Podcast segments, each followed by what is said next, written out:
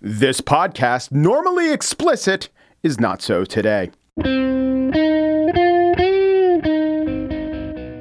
It's Thursday, July 28th, 2022, from Peachfish Productions. It's The Gist. I'm Mike Pesca, and the Mega Millions jackpot is up to $1.02 billion. By law, we have to assume you cannot hear words that start with a B. Therefore, we have to say that's billion with a B. You know how big $1.02 billion is? Well, every single news station in America wants to put it in perspective. I literally saw a guy saying if every dollar was a dash on the highway road, you could go from Cleveland to LA and back 498 times, and then you'd get to a billion dollars. Oh, thanks for clarifying it. But every dash isn't a dollar. And who wants to go from Cleveland to LA? All right, it was a Cleveland station, but still. And 498 times. Did you really clarify it or just add a bunch of extra abstractions for us to get confused about? But I will give you a little bit of an idea about how big the $1.02 billion of it is. That 0.02, that was the last time someone won the mega millions. It was for $20 million. That's literally 0.02. And it's not like no one played the mega millions then. I'd say 20 is still a mega amount of millions. That's millions with an M. Millions of people played trying to win that $20 million, which is now a rounding error for the big drawing that will happen tomorrow. The other big thing that's going on is many, many news articles about how unhappy lottery winners are. Washington Post, as Mega Millions hits 1 billion, winning doesn't mean a happy ending. No, nothing means anything. But the idea that winning the lottery correlates to sadness is both an outdated and disproved and thoroughly ubiquitous idea. I give you Time Magazine, January 12th, 2016, Powerball How Winning the Lottery Makes You Miserable. And then, two years later, 2018, Everything you know about the fate of lottery winners is wrong. Well, what's everything I know? Some of what I know was based on your magazine two years prior, and it was the incorrect idea that winning the lottery makes you miserable. It's quite an interesting statement about human psychology that we need this idea. The idea is often cited to a statistic credited to the National Endowment for Financial Education that says, according to the National Endowment for Financial Education, 70% of lottery winners eventually go bankrupt. And if you research that idea, you get a bunch of hits citing it, but you get one hit, and thankfully it's a prominent hit, from the organization itself saying, We have no idea why anyone would cite us in relation to that statistic. We've never done a study where this statistic was even tested, let alone proved. The good statistics or good studies include in 2006 a study of the Journal of Health Economics of lottery winners in Britain found that winners, quote, go on to exhibit significantly better psychological health. And a study of US lottery winners from the 80s found that winning a lot of money increased reported savings rates. No kidding. Now, there is one story, one famous or infamous story, I think, that has a large hold on our imagination. A guy named Jack Whitaker. Maybe you've heard about him or seen him. If I show you a picture, he wears a black cowboy hat. He won a huge lottery in West Virginia in the early 2000s. And a reporter named April Witt did a really compelling story about the guy because he had so much happen to him after he won these over $100 million prize. But the thing about Jack Whitaker, well, here's April Witt from a C SPAN interview. He went into a strip club in um, Cross Lanes, West Virginia, the Pink Pony, and put $50,000 down on the bar. Well, people were not used to seeing that kind of money down on the counter, and the managers were worried that that cash would attract trouble. So if you're the kind of guy who's going to pull that stuff, you had a little bit of that in you, maybe a lot of it in you before. And what happened to Whitaker? According to some women who've since sued him, he sexually harassed some attendants at the racetrack. He just got too big for his britches, they would say in West Virginia, and um, sort of was rough with these female attendants. Things went even worse from there. His life unraveled. His granddaughter died of a drug overdose. So many people who were somehow associated with him and his largesse came to regret ever having known him. I wish we could have ripped up that lottery ticket, said his, by now, by then, ex wife, Jewel. But it's a little like Kim Kardashian and the sex tape. The huge exception holds a prime place in our imagination. Everyone's like, I'm going to do a sex tape. It'll launch me to a famous career. It worked for Kim Kardashian, yeah, and no one else. So I'm not saying no one else, no other. If, if you search, you will find stories of someone who won $10 million and then declared bankruptcy in Canada and someone who won $15 million and didn't do well in the UK. But there are thousands of lottery winners. And the stories we tell would tend to gravitate to the ones that have elements of drama, which is conflict, which is usually a rise and fall and perhaps rise again. A quick injection, a deus ex machina of 10 or a billion dollars from the gods and then living quietly and never bothering anyone in the national media, that is not a story that is told. So it is not true that if you win this billion dollars, you will likely declare bankruptcy or be unhappy. It is also not true that you will win this billion dollars. But if you do, as I understand how these things work, good luck walking from Cleveland to Los Angeles. On the show today, I spiel about a Senate hearing about policing that shows our partisan divide and just how hard it is for any involved citizen to really understand the priorities and problems of our country. But first, July 20, 2012, a man enters a Colorado movie theater and shoots and kills 12 people during a showing of a Batman film. Dozens more are injured, some seriously. We talked to this man's psychiatrist, Dr. Lynne Fenton, about her new book, Aurora, the psychiatrist who treated the movie theater killer, tells her story. The killer, as we name him often, I should forewarn, was James Holmes. The psychiatrist, Dr. Lynne Fenton, details her sessions with a soon to be mass shooter, and that's up next.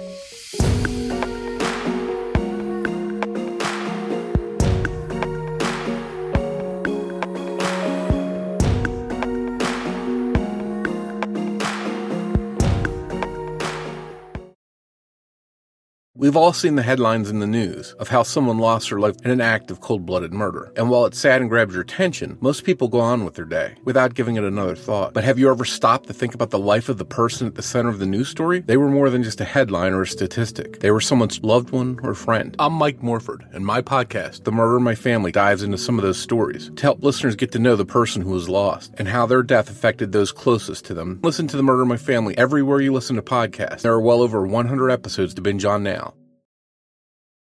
On July 20th, 2012, which I realize is the day 10 years ago to the day that I am recording this interview, although you will be hearing it at a later date, but 10 years ago to this day, a man named James Holmes entered an Aurora, Colorado screening of a Batman movie and shot and killed 12 people and injured 70. You no doubt remember that story.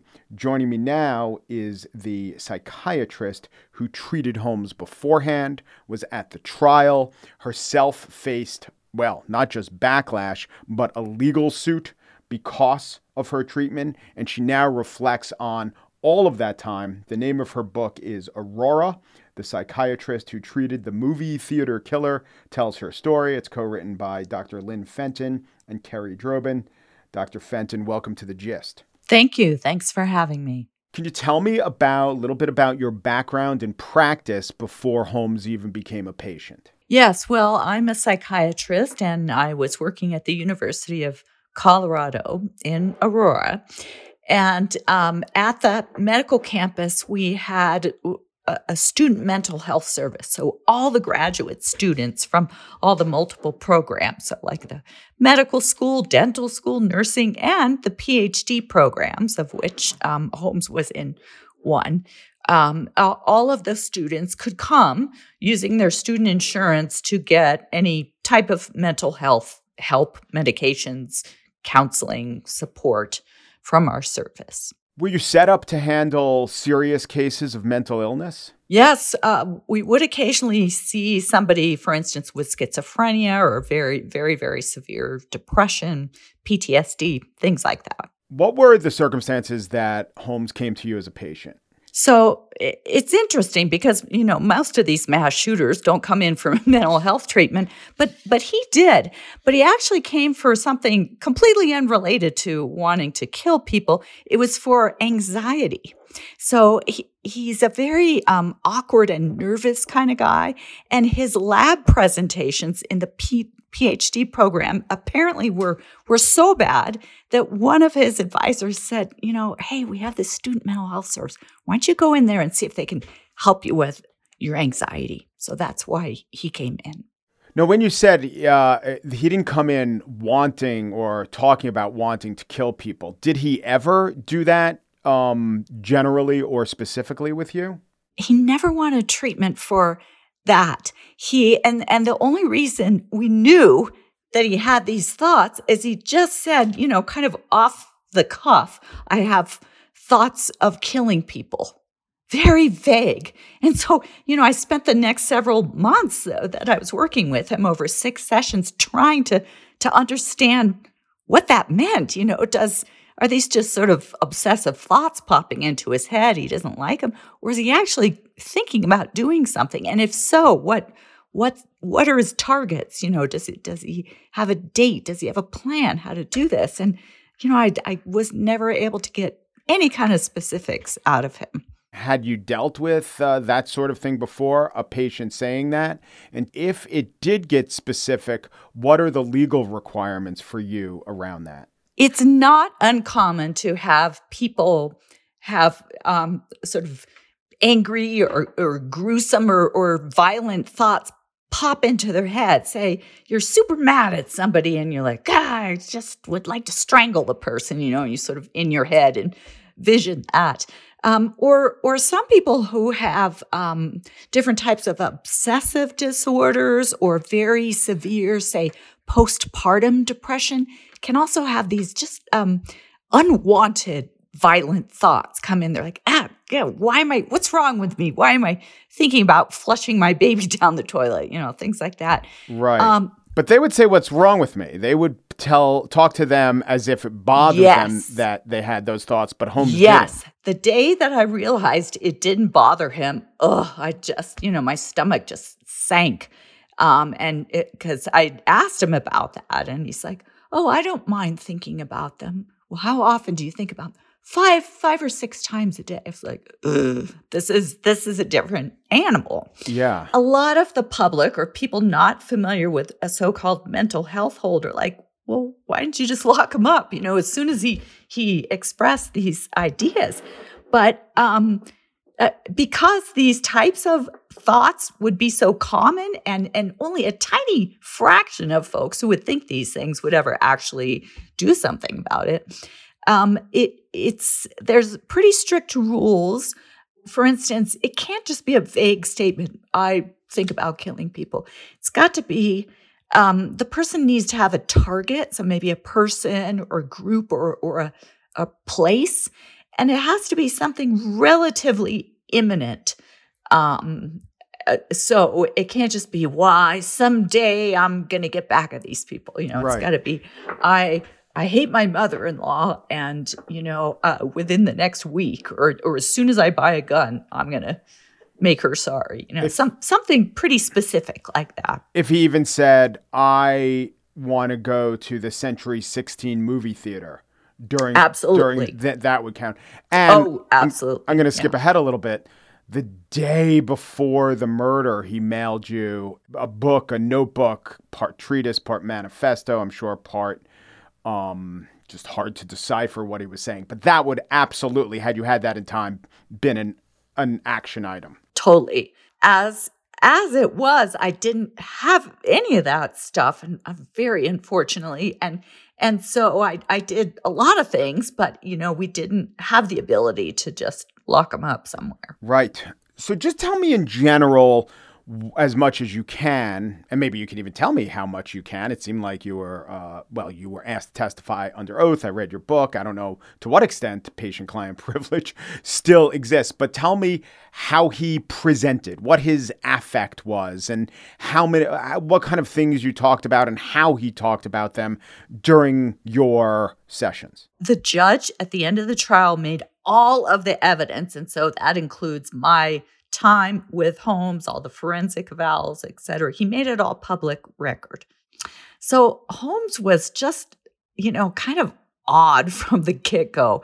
Uh, he um, he originally talked to my colleague on the student mental health um, service, our social worker Margaret Roth, and and she called me right up after she saw him.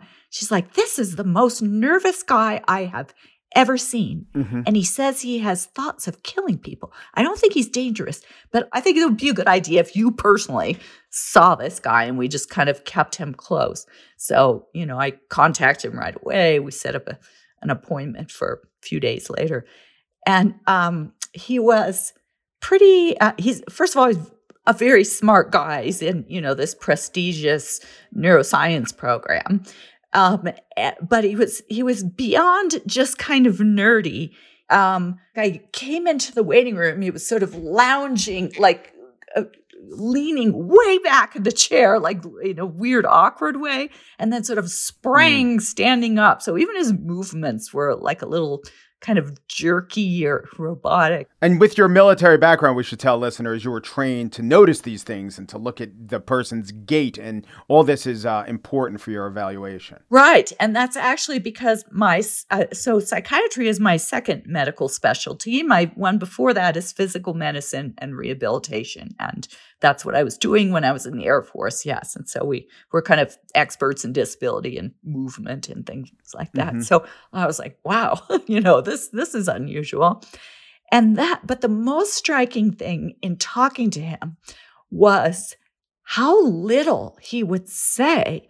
His answers were very abrupt. It kind of reminded me of like a teenager who doesn't want to talk to an adult. How are you doing? To, how was your day at school? Fine. You know, it was kind of like that. And so I really had to try to use any any of my skills to make him more comfortable, get him to talk. And I was just, you know, trying every which way. And it was rare that I would get him to say more than a sentence. But he was there on his own volition. It seems like he was there against his will, but you, you tell me. He wasn't. Yeah. Yeah. He, because um, his advisor had said, you know, hey, why don't you go in f- to help with your anxiety? So he he came in. He realized, I think, that he was very nervous and very awkward when he had to like stand up in front of the group and give like a slideshow. And so he willingly was coming in for that aspect. How many sessions did you do with him over what period of time? I saw him six times from um, about th- over a couple to three months. The last time I saw him was early June, five, six weeks before the shooting. For how serious uh, his condition seemed to be, was that enough therapy, do you think? in some ways I, I, I don't even know if i can call it therapy because he said so little it was more like me trying to understand what the heck was going on with him i would float some you know sort of therapeutic ideas, but he, you know, usually wouldn't respond at all or have sort of a non sequitur response. But that brings us to the point of say you get somebody who um, wants to kill people and for some reason mm-hmm. you you actually mm-hmm. get them into treatment they're admitting that they want to do this is is there what can you do so um, now if it's part of say like a psychosis like say the person's paranoid schizophrenic and they're so frightened they think maybe they need to kill other people because they're after them. Well, you know, we can treat that with antipsychotics.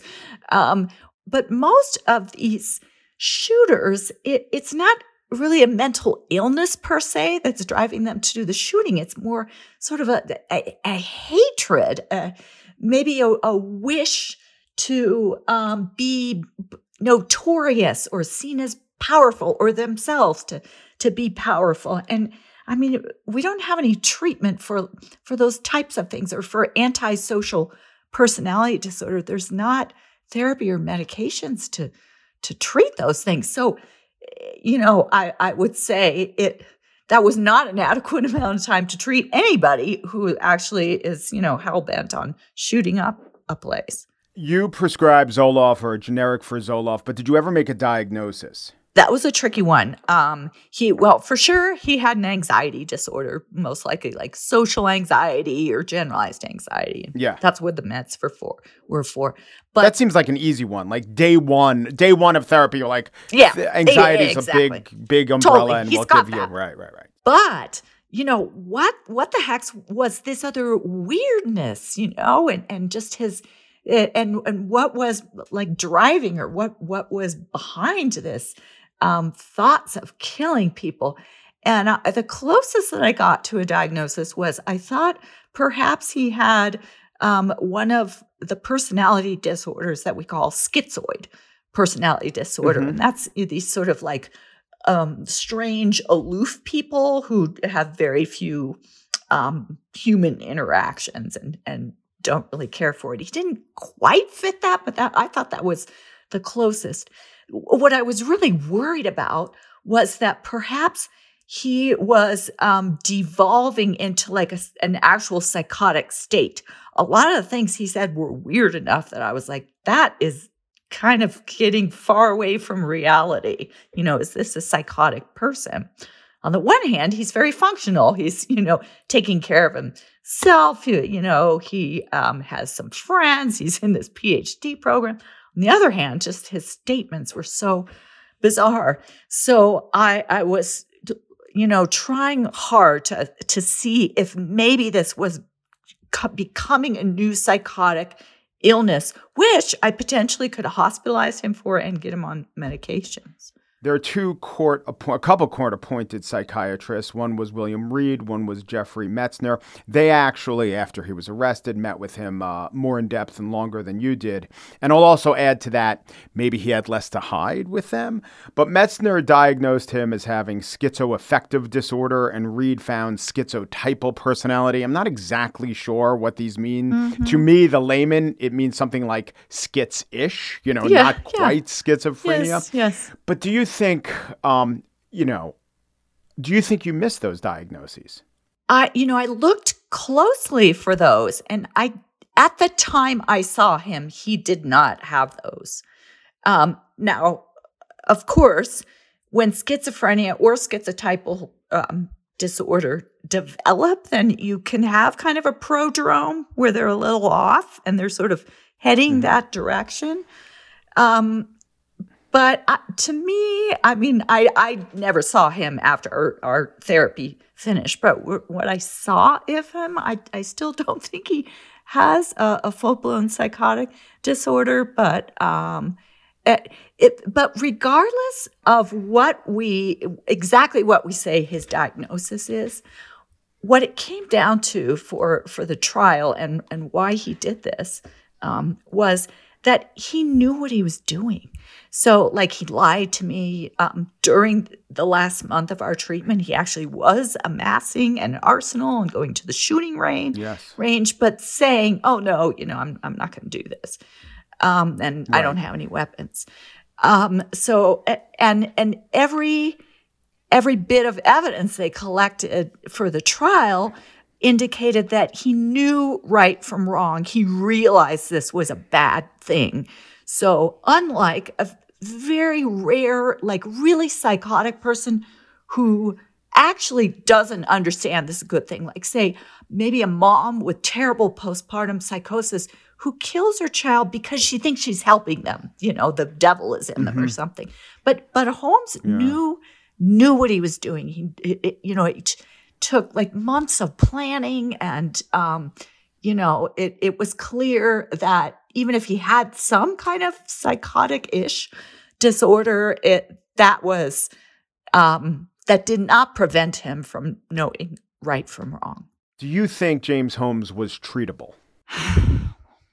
Boy, you know, um, I and the consultant were trying to convince him to take an antipsychotic um, because by the last few treatments, I thought, you know, even if it's just like a personality disorder, he's got this uh, kind of a psychotic level thinking. And sometimes a low dose of an antipsychotic can help with that. So I, I think maybe if he had taken one of those, you know, that might have straightened out his thinking a little bit.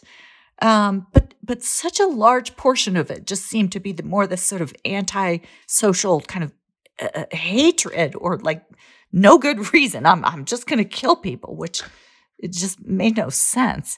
Um, and that part, I I just I don't know how to read. Lynne Fenton is a psychiatrist at the University of Colorado Anschutz Medical Campus. She is the co author, along with Kerry Drobin, of the new book, Aurora. The psychiatrist who treated the movie theater killer tells her story. Thank you so much, Dr. Fenton. Thank you for having me. Thank you.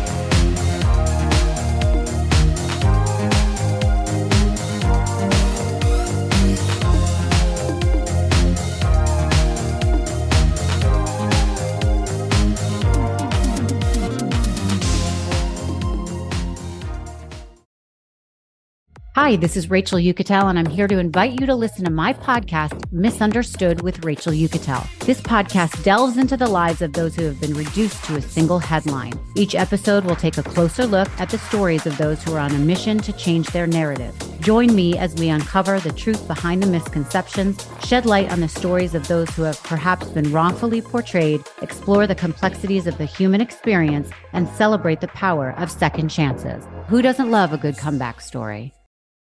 And now the spiel. Tuesday was a day for hearings into weapons and policing on Capitol Hill. The House Oversight Committee is investigating semi automatic rifles. They dub them assault rifles, and several manufacturers were before them for a sparring match in a rare occurrence. The Liberal Democrats came better armed for this fight.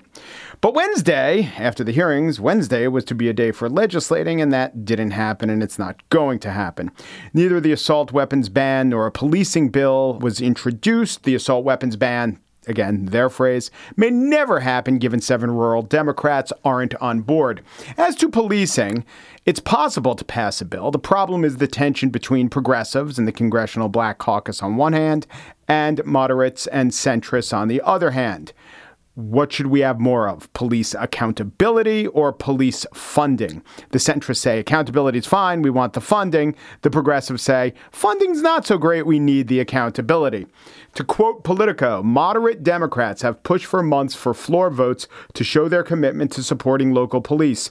After a scourge of GOP attack ads last cycle portrayed their party as anti cop and soft on crime, those attacks, according to the Democrats' own campaign arm, were, quote, alarmingly potent in key swing districts, and many battleground members believe it cost the party seats in the last election. The House is at a standstill. Over in the Senate, a hearing on policing offered a lot of insight as to party priorities and constraints. Though Democrat Dick Durbin chairs the Justice Committee, the meeting was called at the request of Republican Chuck Grassley, which Durbin allowed in the spirit of bipartisanship, but also to show that, yes, Democrats care about policing as well.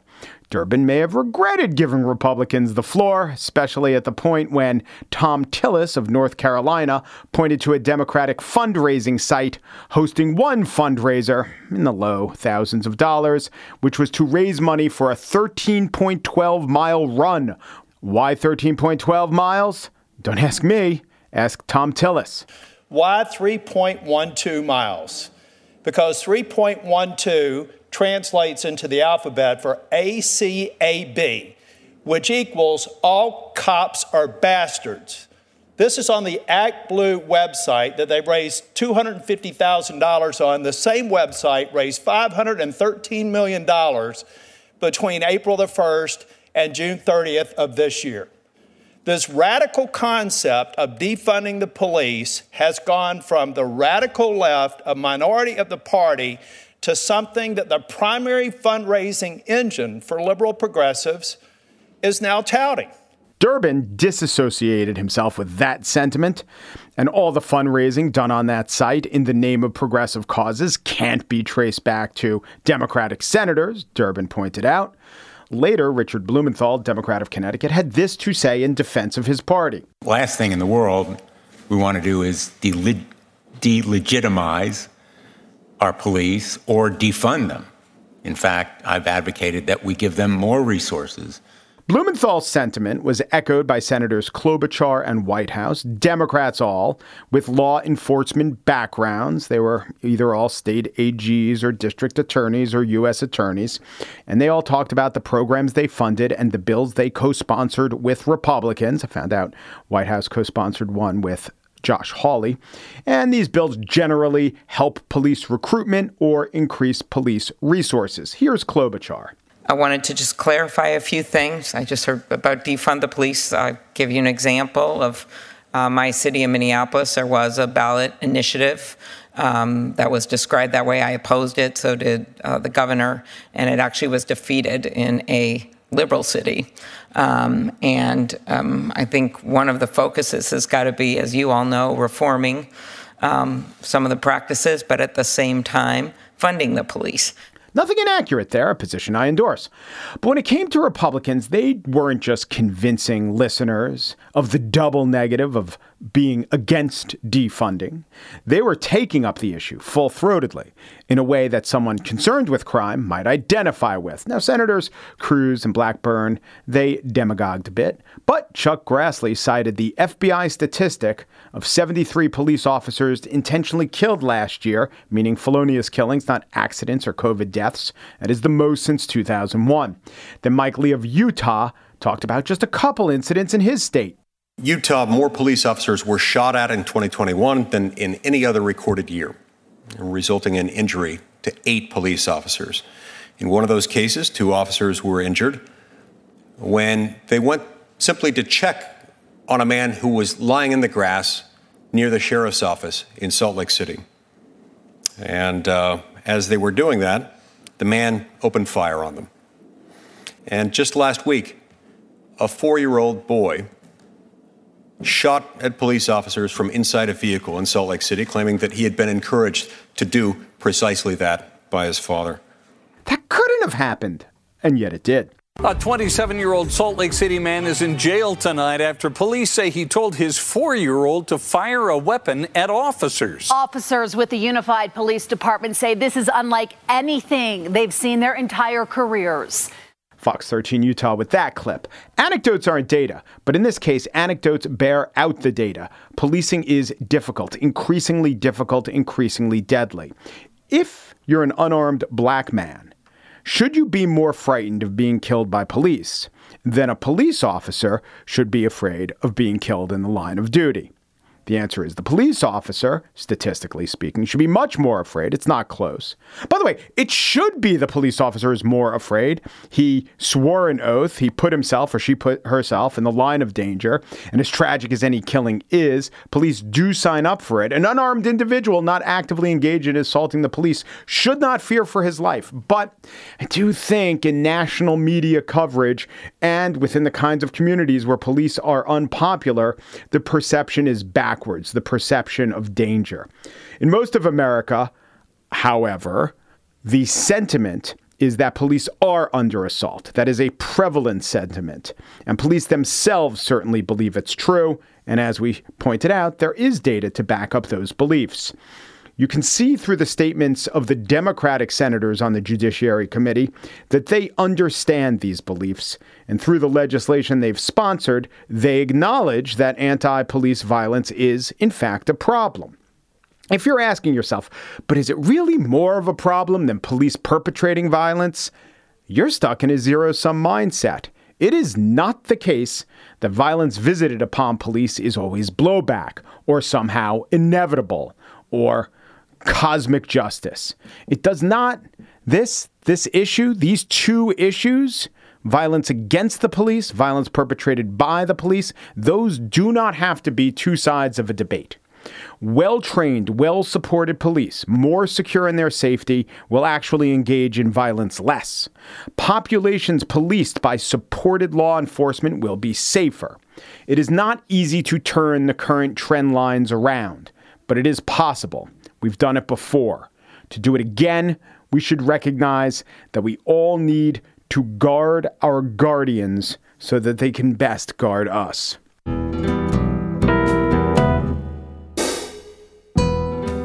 That's it for today's show. Corey Wara is the assistant producer of The Gist, and Joel Patterson is the senior producer. Michelle Pesca is the COO of Peachfish Productions. The Gist is presented in collaboration with Libsyn's AdvertiseCast. For advertising inquiries, go to advertisecast.com slash the gist. Oomperu, Jeeperu, Duperu, and thanks for listening.